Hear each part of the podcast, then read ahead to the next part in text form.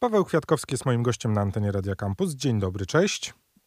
Cześć, dzień dobry, witam. Będziemy rozmawiać o wydawnictwie, które y, przede mną, czyli o Street Art Polska. Y, no właśnie, czy to jest album, czy to jest książka, czy to jest połączenie jednego i drugiego? To jest połączenie jednego i drugiego. Y, chętnie mówimy o tym, że to jest album, żeby wszyscy wiedzieli, że tam jest dużo obrazków. Ale to jest taki album do poczytania też. Powiedz mi na dobry początek, kiedy ty w ogóle zacząłeś się w tą street artową Polskę zagłębiać, bo zapewne interesowała cię ona, odkąd pierwszy raz ją zobaczyłeś. Tak, ale to nie, nie jest wcale takie bardzo długie zainteresowanie. Ja generalnie staram się śledzić, co się dzieje w świecie sztuki. Natomiast street artem pewnie się zainteresowałem, ja wiem, może z jakieś 5-6 lat temu, e, kiedy się natknąłem gdzieś tam na jakimś pustostanie na przecudowny, e, przecudowną rzecz i to mną niesamowicie jakoś tak wstrząsnęło, bo wyobraziłem, że komuś chciało się dostać się w, w miejsce zapomniane i w zasadzie niedostępne i wykonać piękne dzieło sztuki, które zresztą było bardzo poruszające. I mówię sobie, no jest to coś niesamowitego, i wtedy zacząłem się tym bardziej interesować. I potem miałem niesamowitą rzecz, bardzo fajną przygodę, bo Miałem okazję tłumaczyć z album, czy też właśnie tak, też tę książkę, powiedzmy, o street arcie światowym na język polski dla wydawnictwa Arkady również. I tam był tylko jeden artysta z Polski, MCT w tamtej książce e, i miałem takie jakieś poczucie, że, że to jest za mało, że to nie oddaje właściwie tego, co my tu w Polsce mamy, no ale album miał tamten, taką konwencję, że pokazywał street art światowy, e, więc pewnie chodziło nie o wybitność, tylko o reprezentatywność. Zaproponowałem wydawnictwu, żeby dorzucić, e, mówiąc brzydko, paru polskich artystów i ich twórczość do tamtego albumu, no ale z jakiegoś powodu chyba prawa autorskie, wydawcy tego amerykańskiego albumu jakoś tego nie przewidywały, że, że nie było możliwości, żeby tam dodać. Bo ja wówczas uznałem, że naprawdę mamy takich super twórców, którzy w ogóle poziomem nie odbiegają od tego światowego i MCT jest oczywiście fenomenalnym twórcą, którego twórczość bardzo lubię, ale mamy jeszcze wielu innych, których też tam się powinno znaleźć. E, no i tak od słowa do słowa stwierdziliśmy, że trzeba zrobić album. E, no więc tak pokrótce ta, ta historia moich zainteresowań street artem się, mm, się ma. Aczkolwiek ja bym powiedział, że ten album, ta książka, ona się nazywa Street Art Polska, ale to jest tytuł trochę mylący, bo E, bo tam o street jest sporo, ale przede wszystkim jest o konkretnych twórcach, o ludziach, o ich przemyśleniach, przeżyciach, jest trochę opowieści. Mi zależało właśnie na pokazaniu ludzi. E, I również, co jest mylące, to jest ten podtytuł, czy też element tytułu Polska, bo, bo ja e, myślę, że, że street art nie, nie jest polski, albo nie polski, niemiecki, francuski czy amerykański, tylko po prostu jest dobry, E, albo nędzny. E, I e, ten tytuł jest po prostu takim roboczym tytułem. No i prowizorka jest najbardziej trwałą rzeczą.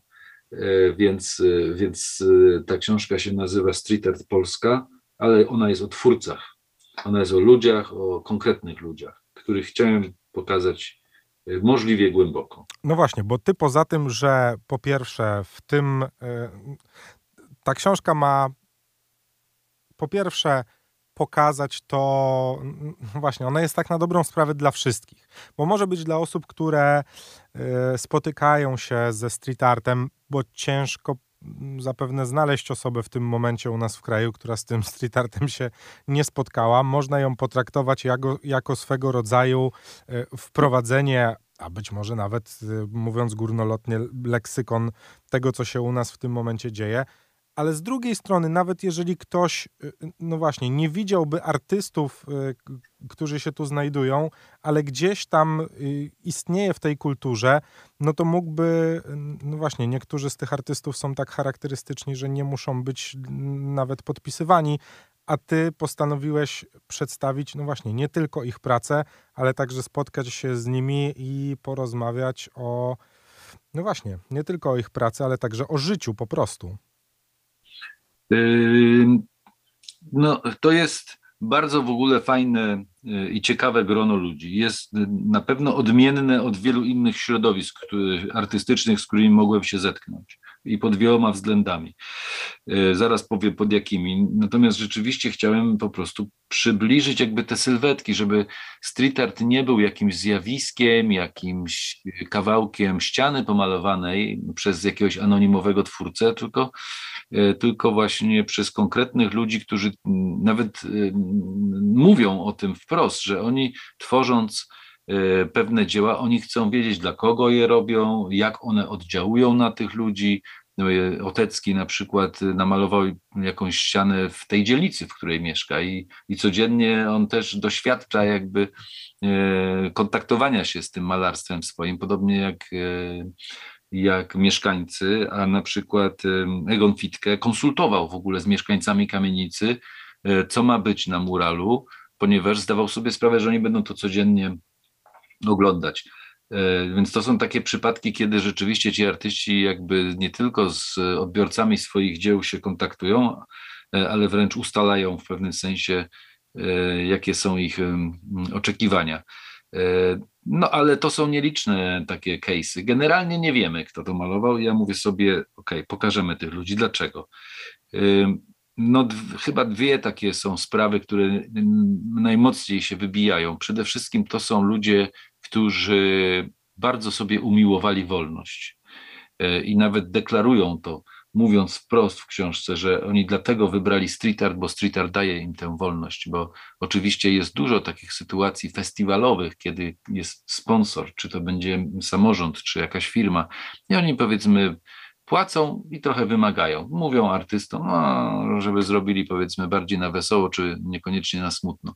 Ale bardzo jest dużo sytuacji, właściwie większość street artowych, kiedy artysta wyraża siebie i jest to jego wolna jakby ekspresja e, i rzeczywiście ta wolność się bardzo mocno jakby eksponuje w tej, w tej działalności i pewnie jest to, jest to fajne, bo to, bo to jakby no mówi coś o, o duchu tej sztuki. A druga rzecz, która bardzo mocno też mnie uderzyła, w miarę jak poznawałem coraz to kolejnych twórców, to właśnie to, że oni tworzą pewne środowisko, które y, rządzi się trochę innymi prawami niż y, wiele innych środowisk artystycznych, mianowicie tam nie ma rywalizacji. Tam jest niesamowita współpraca, solidarność i chyba przyjaźń. Y, oni, ci twórcy, często razem tworzą. Bardzo wiele jest takich prac, które powstaje przez dwóch, trzech czy czterech e, artystów razem. E, chyba najwięcej można ich się doliczyć w Bydgoszczy na takiej ścianie o Piotrusiu Panu, chyba tam jest dziesięciu twórców, e, zresztą reprezentujących bardzo odmienne style. Więc to były takie dwie, dwie rzeczy, żeby pokazać to, ten, ten pęd i, do wolności i to miłowanie wolności, a dwa, żeby też pokazać, że, oni, że można tworzyć sztukę bez wygryzania się, podgryzania, jakiegoś ubiegania o względy, czy krytyki, czy, czy właścicieli galerii, tylko po prostu można coś robić razem, się przyjaźnić. I, i to jest niesamowite e, też, e, kiedy się, kiedy się z nimi rozmawia i się o tym wszystkim dowiadujemy. E, chciałem się tym podzielić z czytelnikami, żeby po prostu mogli tych ludzi trochę bliżej poznać. Bardzo piękni ludzie, można powiedzieć w skrócie.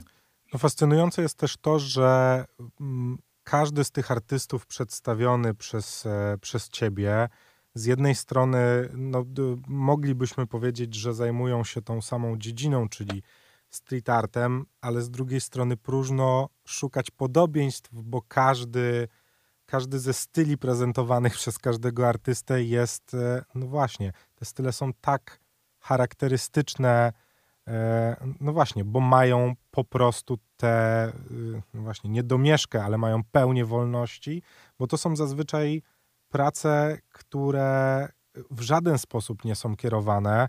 No i tak jak, e, tak jak powiedziałeś, oczywiście zdarzają się, zdarzają się tematy festiwalowe, czy wręcz prace y, robione na zamówienie, czyli, czyli komercyjne, co nie zmienia faktu, że nawet jeśli są to prace komercyjne danych artystów, to one nadal są w ich stylu, więc ciężko mówić o tym, żeby no właśnie, tematyka może być zapewne gdzieś tam konsultowana, ale, ale raczej stylu się nie zmieni. Czy, czy te, ta mnogość styli wynika właśnie z tej wolności, pełni wolności?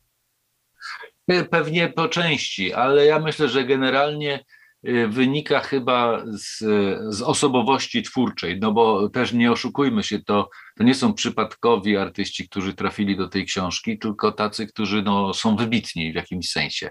Oczywiście nie wiem, jaka jest definicja wybitności, e, na pewno nie liczba polubień w mediach społecznościowych, mm, chociaż to też o czymś świadczy, prawda, że ludziom się to podoba.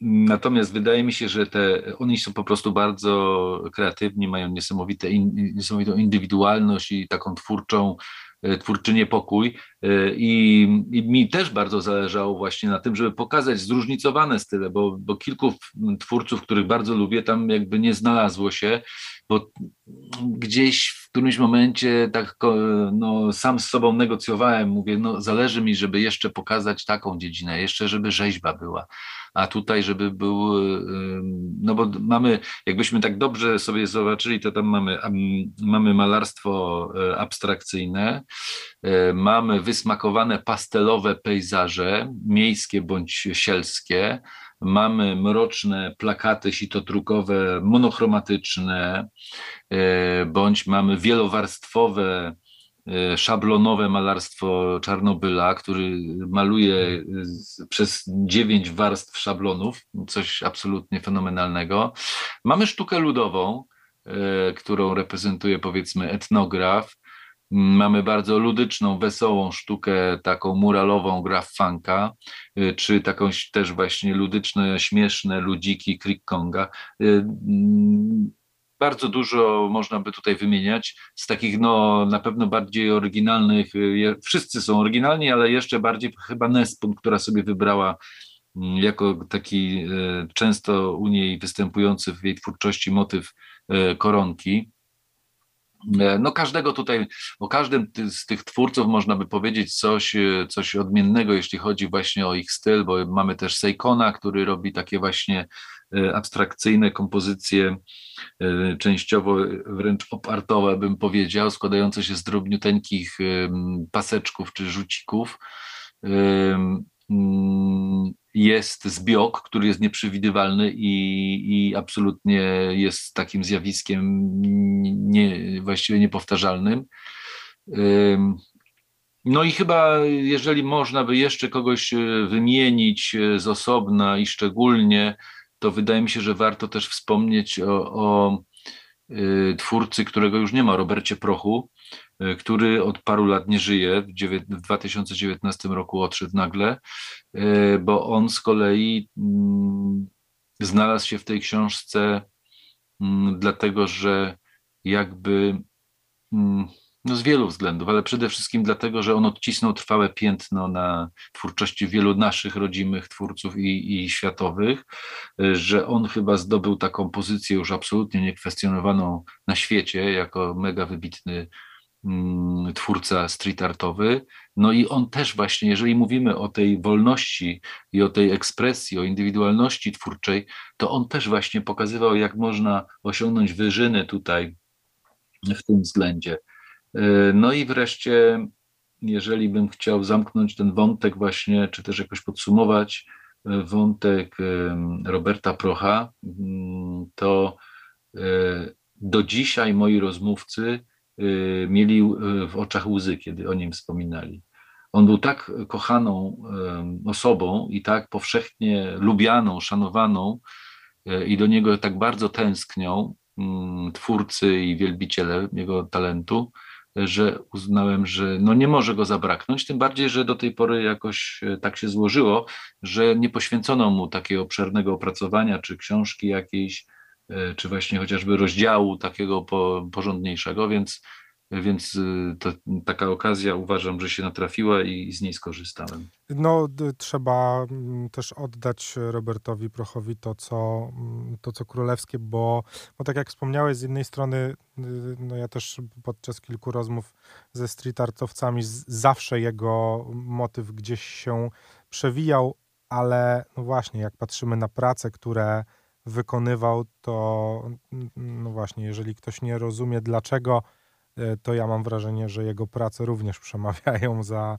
za tym, że jest to definitywnie człowiek, którego na kartach historii powinniśmy, e, no właśnie, powinniśmy godnie uhonorować, a z tym u nas w Polsce czasem bywa, bywa różnie. Y, teraz y, całkiem niedawno powstał bardzo y, piękny film Kuby Goździewicza, dokumentalny o Robercie Prochu. Był pokazywany mm, w czasie takich premierowych seansów w Bydgoszczy, czyli w rodzinnym mieście tego twórcy. Zgromadził każdorazowo pełną salę Również e, przyjechało do Bydgoszczy tego wieczoru mnóstwo e, twórców street artowych. E, to było też takie wymowne i piękne, że im się chciało przecież z, z innych miast przyjeżdżać na jakiś seans, prawda? Niesamowite było to, że, że właśnie przyjechali, żeby jakoś jeszcze pobyć razem z nim i z jego twórczością, którą można było oglądać na filmie i też posłuchać jego głosu, zobaczyć jak wygląda. E, no i taki przyczynek właśnie do, mm, do tego, o czym wcześniej mówiłem, czyli do tej solidarności, do współpracy. Stoimy sobie przed tym kinem z jednym z twórców, a patrzymy, że po drugiej stronie ulicy ktoś nagle e, przykleja plakat, też jakiś street artowy, e, też znany twórca. I i ten y, artysta, z którym ja właśnie tam stałem i sobie rozmawialiśmy, mówi, a zobacz, dobrze wyszkoliłem kolegów, co? Więc to było takie znamienne właśnie, że oni, y, ci twórcy mają jakąś taką satysfakcję czy dumę z tego, że mogli część swoich doświadczeń komuś przekazać. Nie strzegą ich mm, przed y, światem, tylko się dzielą. To jest, to jest piękne i Robert Proch też się dzielił. On opowiadał o swojej twórczości, Y, o swoich sztuczkach, jakichś trikach, jakichś swoich sposobach. I, I któryś z twórców, już nie pamiętam czy na żywo, czy na filmie, powiedział, że on między innymi mm, mógł się tym dzielić bez y, najmniejszych obaw, ponieważ y, tak się składało, że on już był na ogół trzy długości dalej w swoim mhm. rozwoju także to nie miał żadnego problemu, żeby się czymś dzielić. Ja myślę, że nie tylko dlatego, on po prostu z tego, co słyszę, to, to takim człowiekiem właśnie był. No po, poza tym e, street art jest taką sztuką, w której e, no właśnie nie, nie tylko farby i techniki, ale no właśnie bardzo często słyszy się o sztuczkach albo o mm, no jak dziwnie to nie zabrzmi przy tego typu sztuce nieszablonowym myśleniu w podejściu czy to do materiałów, czy to do użycia najprzeróżniejszych sprzętów, które pozwolą nam no właśnie, tę sztukę, którą chcemy, chcemy zrobić, stworzyć. E, czy my w ogóle możemy mówić o tym, że no właśnie, street art żyje po prostu. Ciężko, ciężko chyba pytać o to, co dalej ze street artem i w jaką stronę on pójdzie, bo no właśnie, bo historia i te ostatnie 20 lat y, rozwoju street artu w Polsce, może nawet więcej, pokazuje, że to jest chyba dziedzina, która musi podążać sama za sobą, a raczej artyści muszą podążać sami za sobą. No bo ja mam nadzieję, że nie będziemy w stanie przewidzieć tego, co się ze street artem wydarzy. Parę trendów takich widać, myślę. Przede wszystkim jeden z tych trendów to jest y, przenoszenie się street artu y, z miejsc ogólnodostępnych do miejsc niedostępnych, czyli tam, gdzie ta wolność jest niczym nieskrępowana, na pustostany, na opuszczone fabryki, na jakieś takie urbexowe rejony, mm, gdzie powstają wspaniałe rzeczy i one są praktycznie dostępne dla każdego. Przepraszam, teoretycznie są dostępne dla każdego, a praktycznie dla nikogo, bo nikt tam przecież nie chodzi oprócz zapaleńców. Natomiast one są fotografowane i funkcjonują w internecie, czyli w dużej mierze e, street art przenosi się do internetu. I to jest takie zjawisko, które, mm, które już jest mocno zauważone i w, w tej książce zobaczymy pracę niektórych artystów, na przykład z Afryki, gdzieś z jakichś opuszczonych obiektów, nawet nie wiem co to za obiekty, czy fabryki, czy jakieś inne hale. No to ja bym do Gambii nigdy w życiu nie dotarł, żeby obejrzeć pracę Sepego na przykład. Więc to jest jeden, jedno takie zjawisko charakterystyczne. E, drugie zjawisko to jest to, że mm, no mamy do czynienia z taką e, muralozą, e, która mm, często jest kiczowata, która przez niektórych jest uważana za część street artu i w związku z tym dochodzi do jakiegoś takiego, mm, do, tak, do, do tego, że potrzeba prawdopodobnie no, nazywać rzeczy bardziej po imieniu, czyli czyli oddzielić street art od, od e, zjawisk paraartystycznych, bo często są to czy jakieś patriotyczne, takie właśnie, albo kibicowskie, albo komercyjne malunki na ścianach. To też jest jakiś taki trend, że, że przestrzeń pierwotnie e, posiadana przez graficiarzy, następnie udostępniona również artystom, w tej chwili się trochę skomercjalizowała i nie wystarczy jakby mieć świadomość, że oglądamy coś, co jest na ścianie, ale warto sobie zadać pytanie, czy to wyraża jakąś e, treść artystyczną, czy to jest coś, co ktoś inny kupił. E, przy czym oczywiście w tym, że ktoś płaci za jakieś malunki na ścianach, nie ma nic złego, e, tylko warto właśnie o tym pamiętać, że nie wszystko, co jest na ścianie i co jest namalowane sprayem, jest, jest, jest street artem, jest sztuką.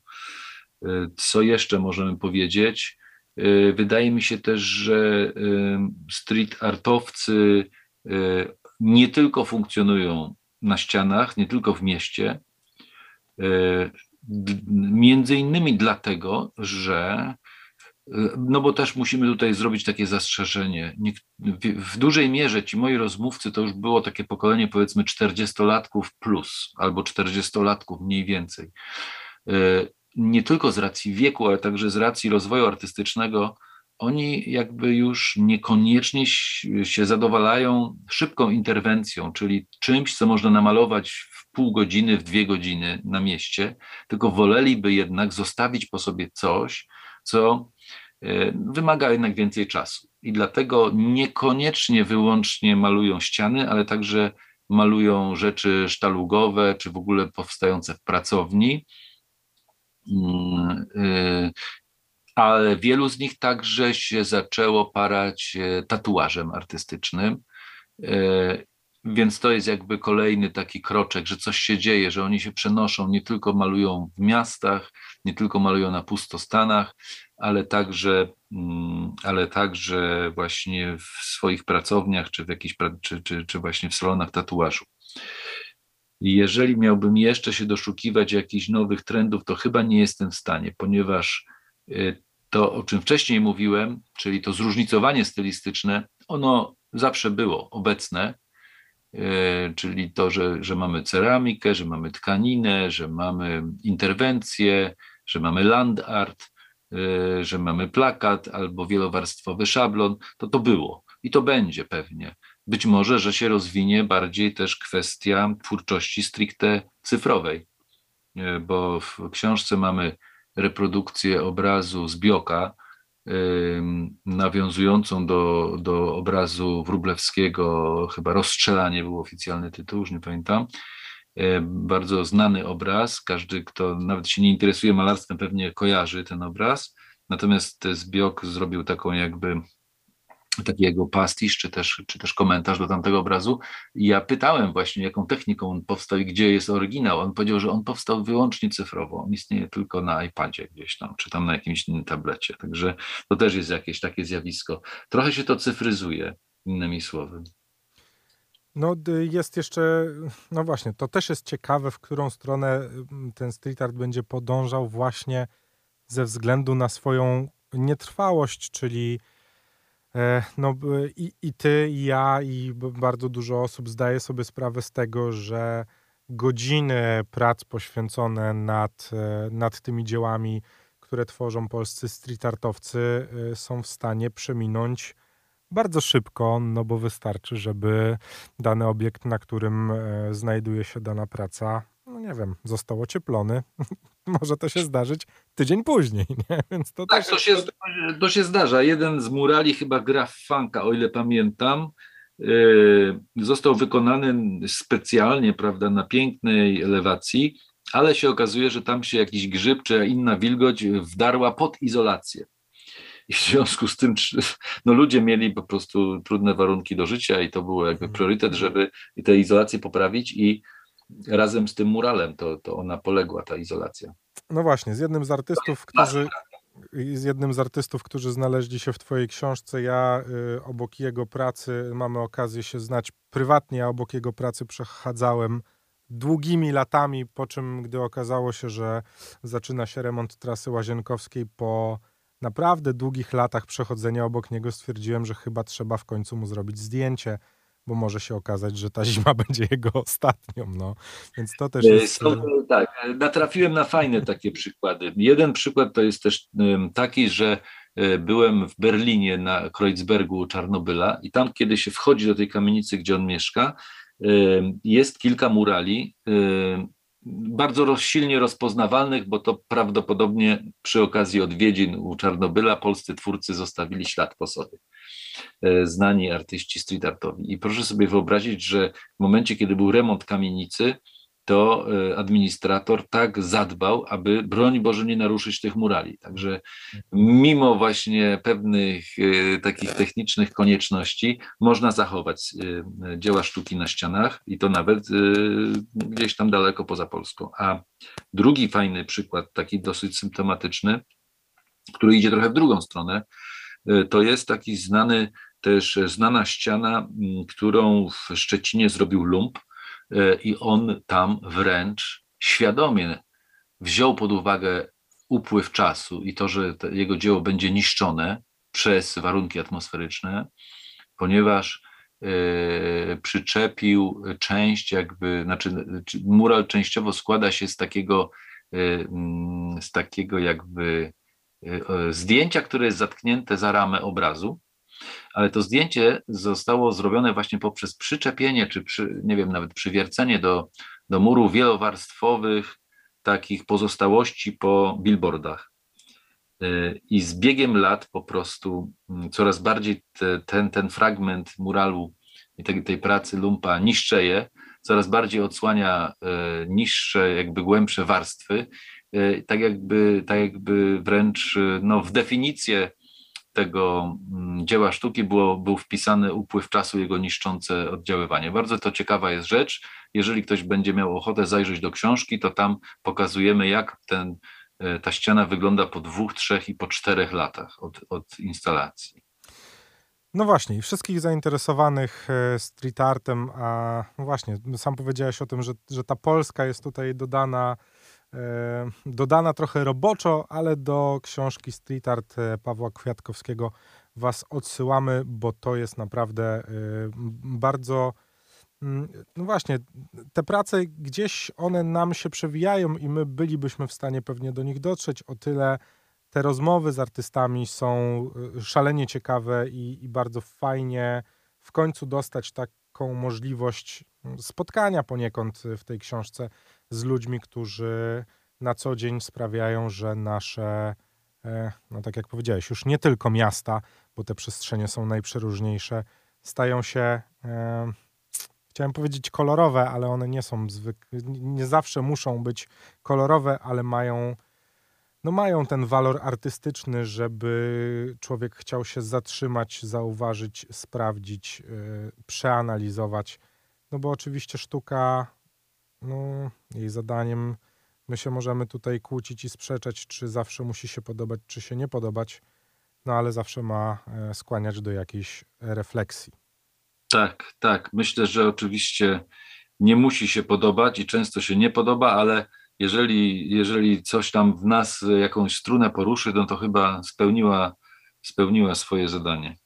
No w szczególności przy street arcie, który, no właśnie, ty wybrałeś dla nas e, kilkunastu artystów, z których tak na dobrą sprawę można sobie powybierać i porobić notatki, który styl najbardziej nam odpowiada.